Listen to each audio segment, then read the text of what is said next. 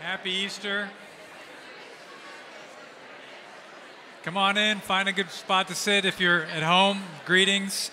My name is Mark Mullery. I get to serve as one of the elders here, and I get to bring the sermon to us this morning. Appreciated the picture that we saw in the baptism of death and resurrection, and then Sarah's testimony speaking to us that to be a disciple is to trust in the life and death and resurrection of Jesus. And this is a sermon that's going to be building on that. Prior to two churches combining last May at Redeeming Grace, we'd been on Easter kind of working our way through 1 Corinthians 15 because 1 Corinthians 15 is the, the resurrection chapter. It's the longest discussion of resurrection in the Bible. And so we're returning there today. 1 Corinthians 15 starts with the case for Jesus being raised from the dead, and it moves on to the case for Christians being raised from the dead as well. And that's kind of the section that we come to today. The real question before us today is what happens when you die? What will the afterlife be like? And the, the focus here in this passage is what will the afterlife be like for Jesus' disciples? What kind of bodies will Jesus' people have when they're raised from the dead? Now, I know there's a big assumption in here, and that is that Jesus rose from the dead. We're not addressing that today. There are a couple of articles out at the Welcome Center, and they'll be available on the email follow up as well. If you'd like some information and sort of a starter on that, you could also come to the Christianity Explored class to learn more about why we believe it's not only reasonable but wise to believe that Jesus rose from the dead. So this morning, we're in 1 Corinthians 15, and our passage begins in verse 35 and travels through verse 49. And Sarah Aaron is going to read the passage for us. Prepare your hearts for God's word. 1 Corinthians 15, 35 through 49.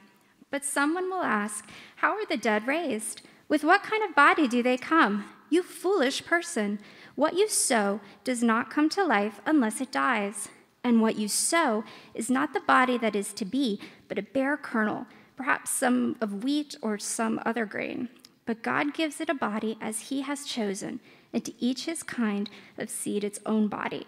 Not all, for not all flesh is the same, but there is one kind for humans, another for animals, another for birds, and another for fish. There are heavenly bodies and earthly bodies, but the glory of the heavenly is of one kind, and the glory of the earthly is of another.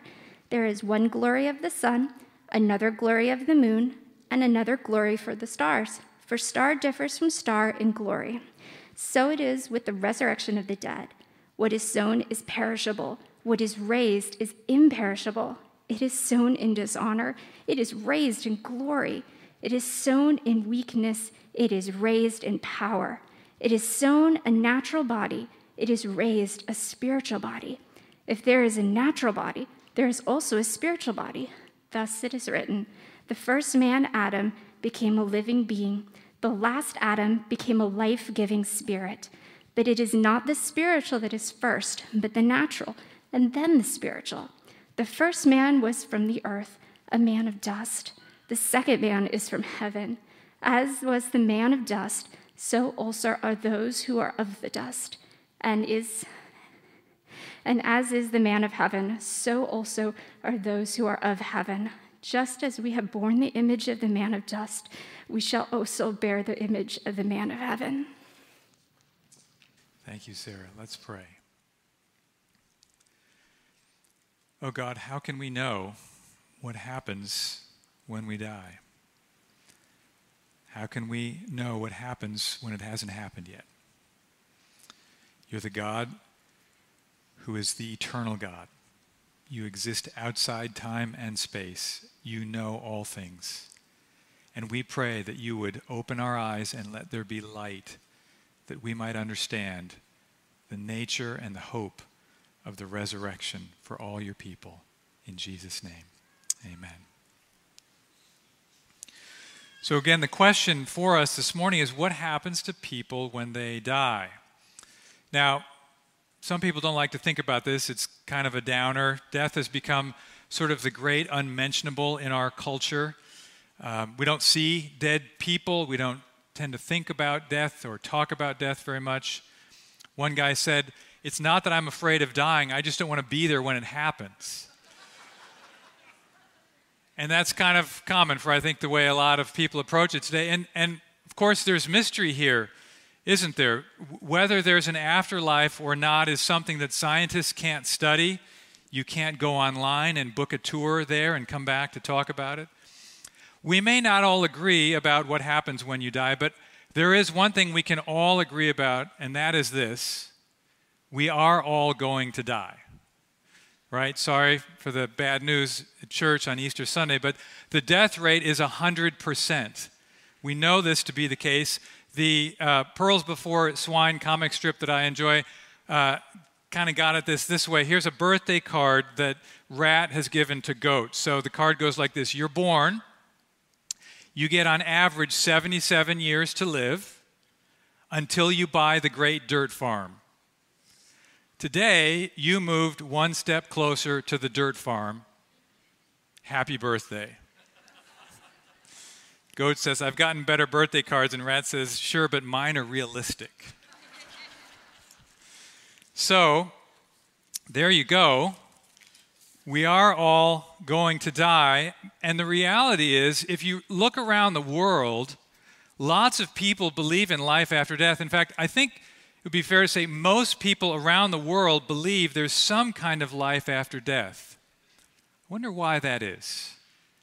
I wonder if there is some sense that we were made for eternity embedded in the heart and mind of each person our passage of Scripture starts with a question about life after death. And that's helpful because we have questions about this, don't we? See, the message of Christianity is that lots of people have lived and died, but only one has died and lived to never die again, and that's Jesus. Jesus predicted this about himself. He came back and verified it after he rose, and he promised to return from heaven one day, and that's when he will outfit his people with a new body, perfectly suited for eternity in a new creation. Knowing this can be a source of great comfort, great encouragement, great hope, and great strength right here and now. So I want to give you the main idea of what's going on in this passage, and then we're going to unpack it. But here's the main idea. When you die, if you're a follower of Jesus, here's the main idea. When you die, you'll be like a seed becoming a plant. Okay?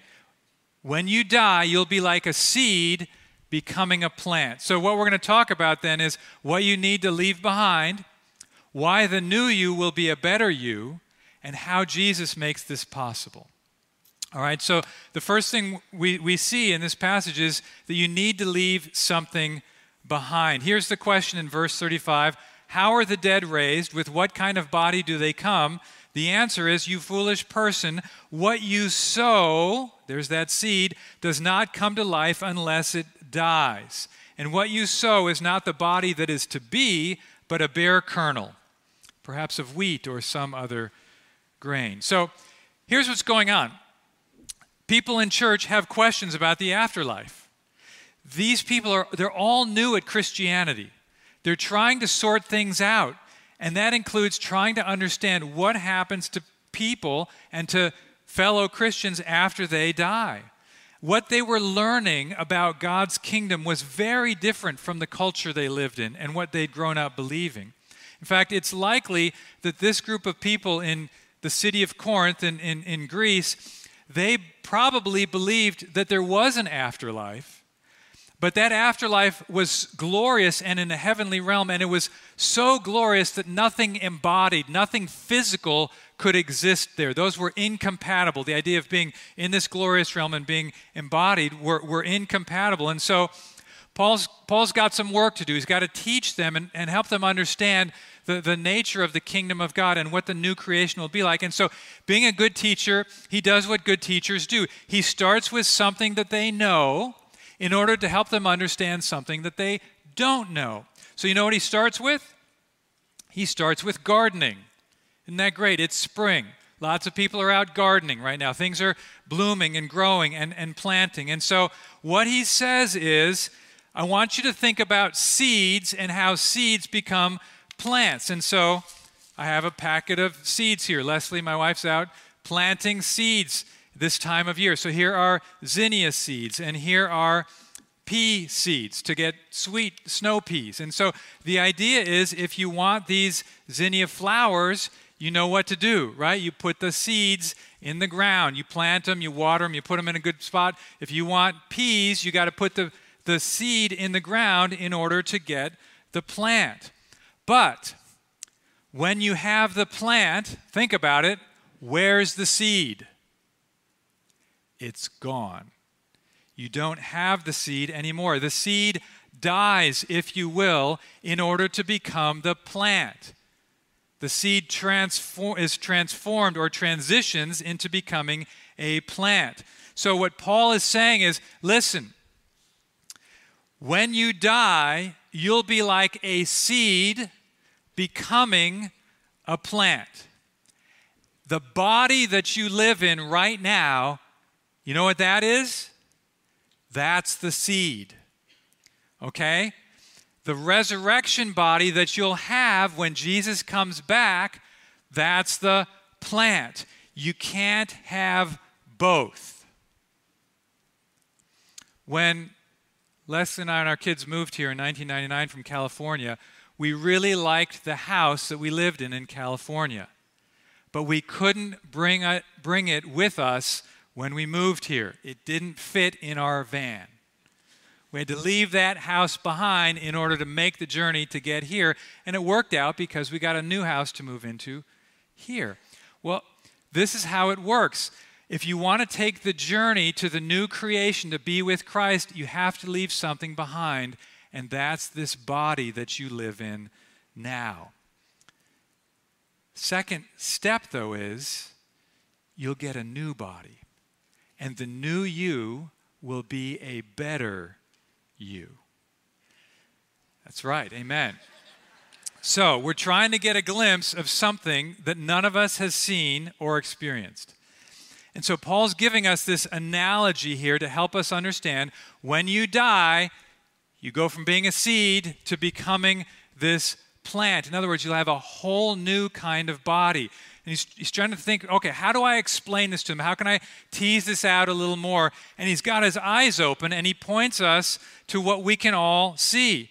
Sort of look around the world. There's all kinds of, a, a variety of bodies, right? There's human bodies. That's, that's one kind. Labrador retrievers, say, have another kind of body birds like those bright red cardinals. That's one kind of body. Rainbow trout have another kind of body.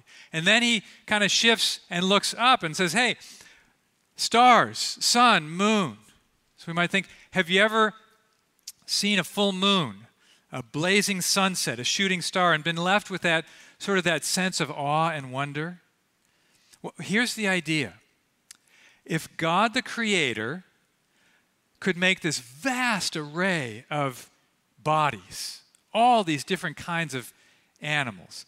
And if he could not only make heavenly bodies, earthly bodies, but also heavenly bodies, stars and the sun and the moon, if he can do all that, don't you think he could make one more body, a new kind, a resurrection body, a body that would be perfectly suited and outfitted for eternity in a new creation.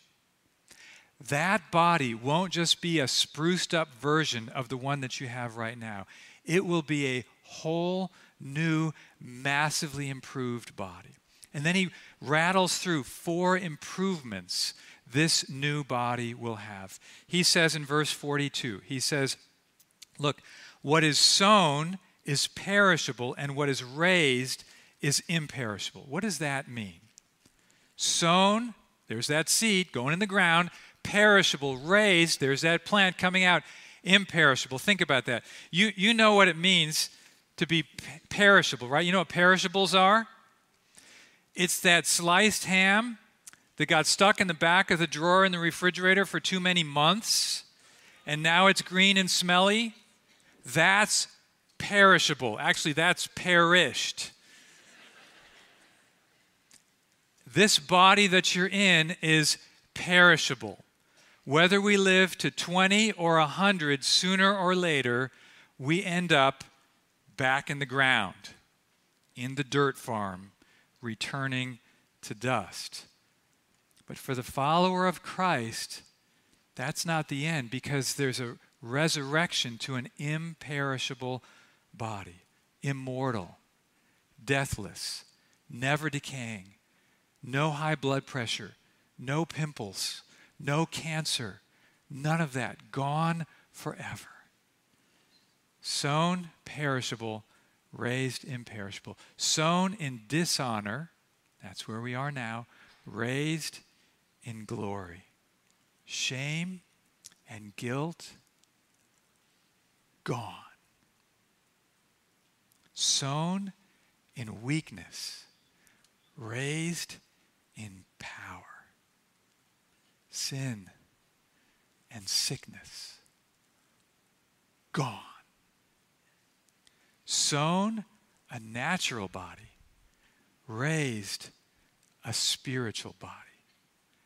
Death, gone. That's what's coming. And what we need isn't a little patching and painting.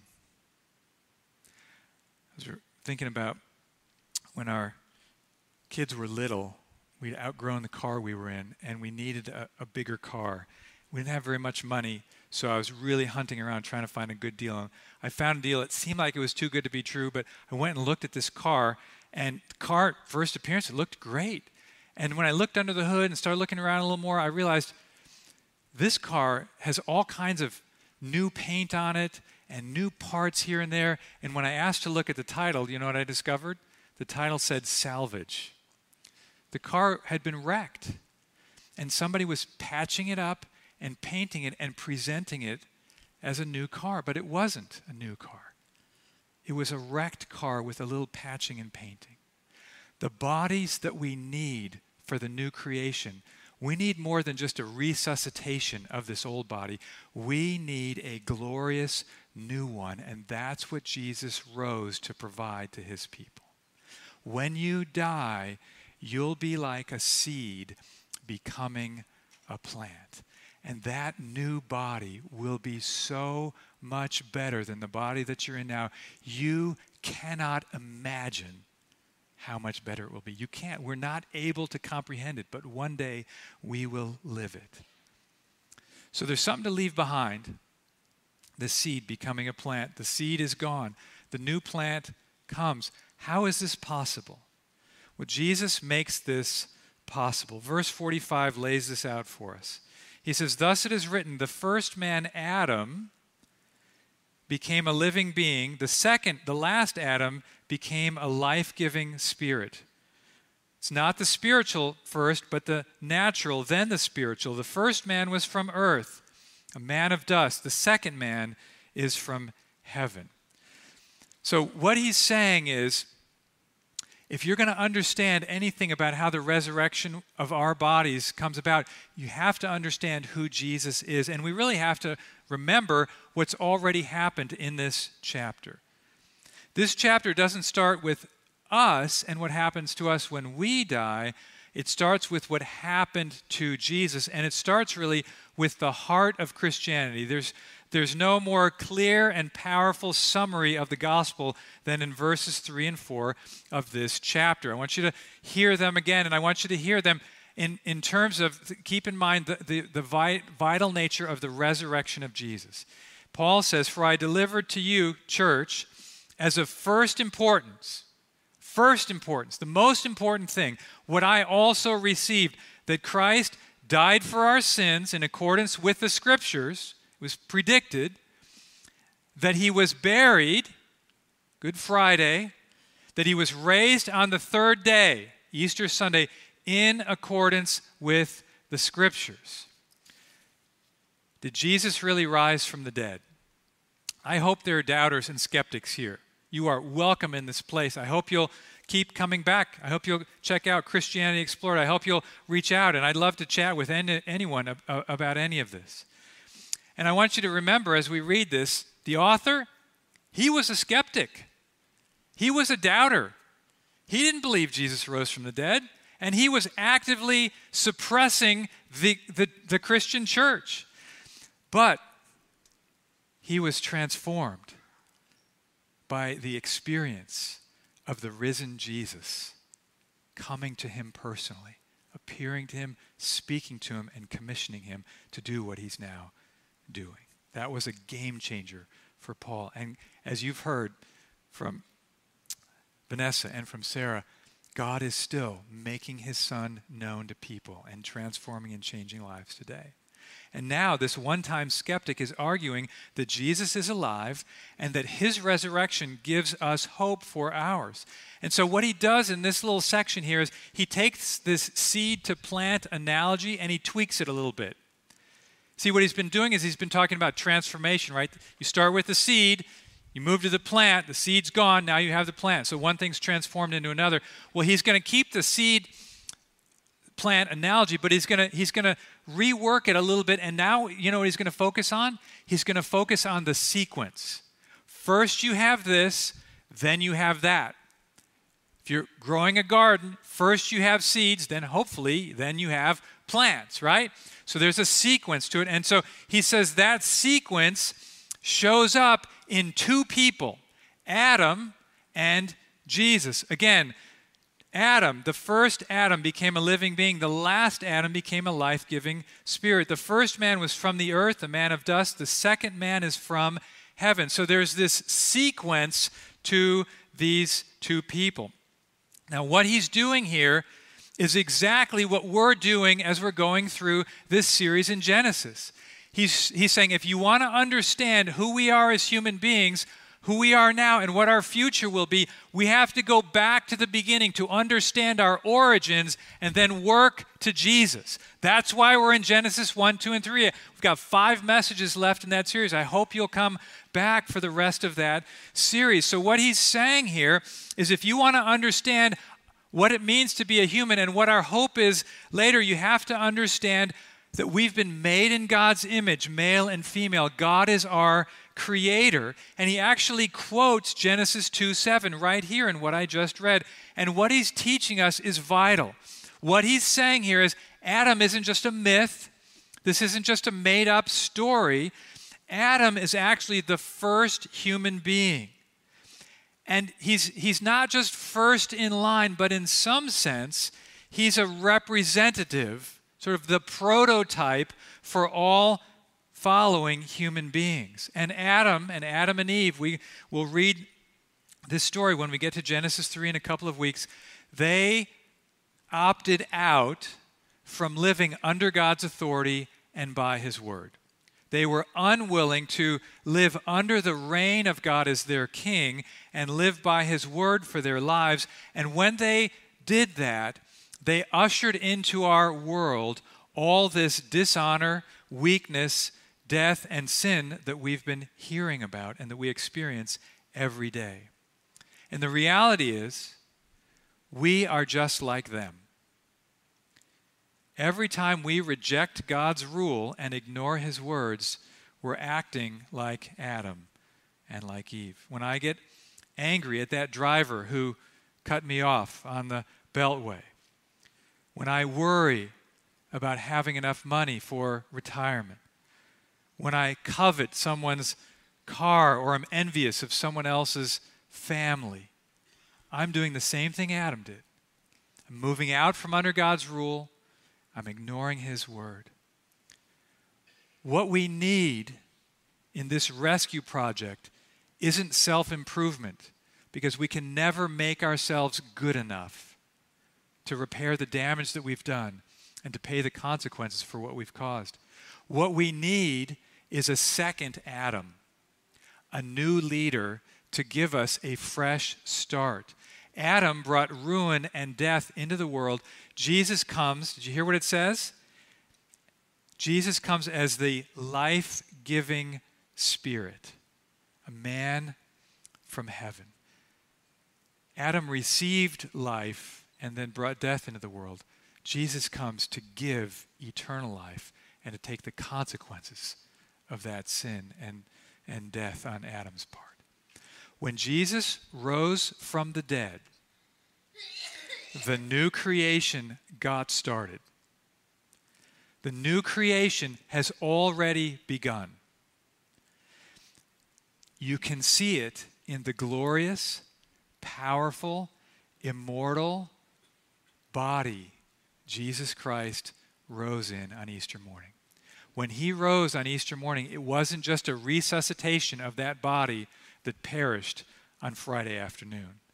When he rose, he rose in a new and glorified body, and he is the firstborn of many brothers and sisters. He's the firstborn of the new creation. He's the man from heaven. And when he returns from heaven, where is he now? He's seated at the right hand of the Father.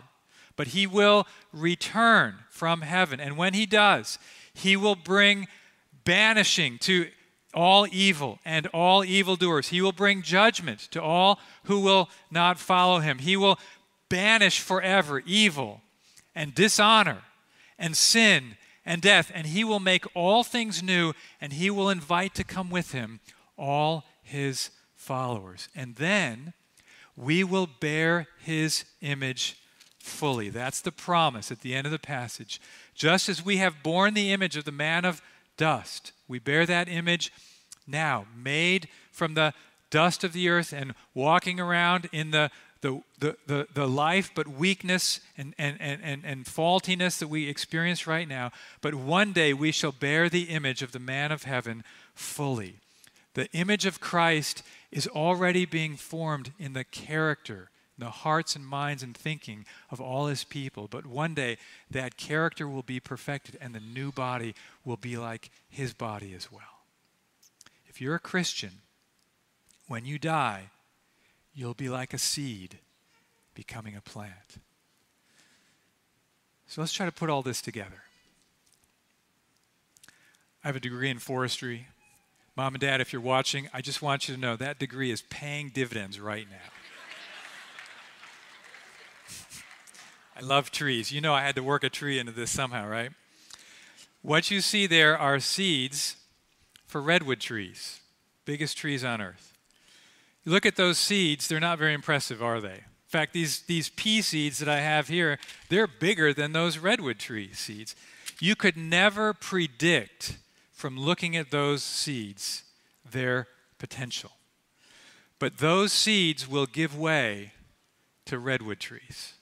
Spectacular, glorious trees. You have to go to Northern California and see coast redwood trees someday. Put that on your bucket list.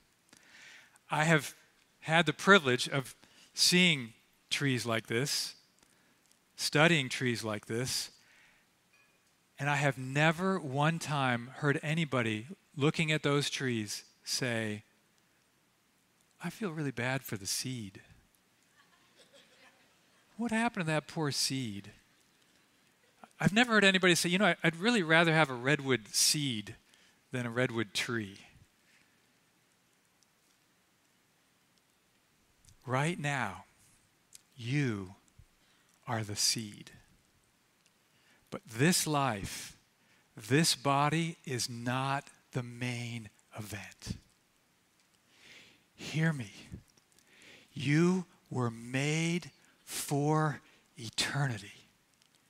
You were made for more than this.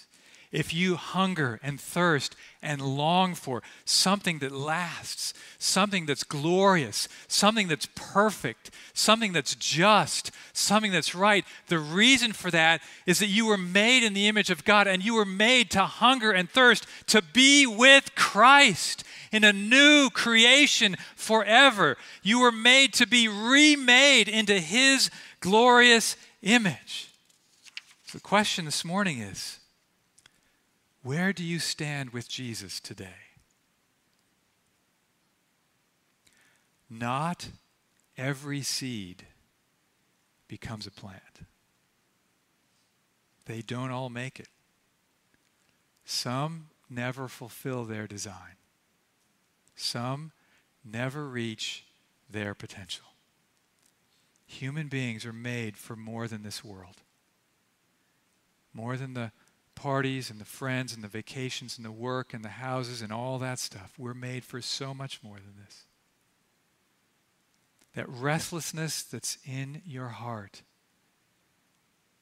for something greater, something transcendent, that's a restlessness that won't be satisfied until Christ takes that place in your heart. You were made for something glorious and spiritual and eternal. And whoever repents and follows the man from heaven, Jesus Christ, will surely be welcomed by him when he returns to bring us home.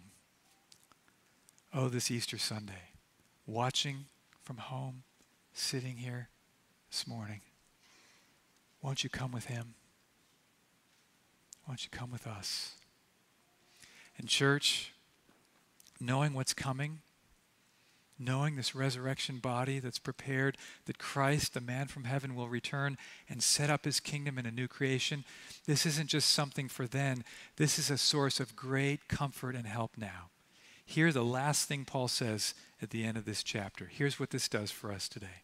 Therefore, my beloved brothers, therefore, my beloved brothers and sisters at Redeeming Grace Church, be steadfast, immovable always abounding in the work of the Lord, knowing that in the Lord your labor is not in vain.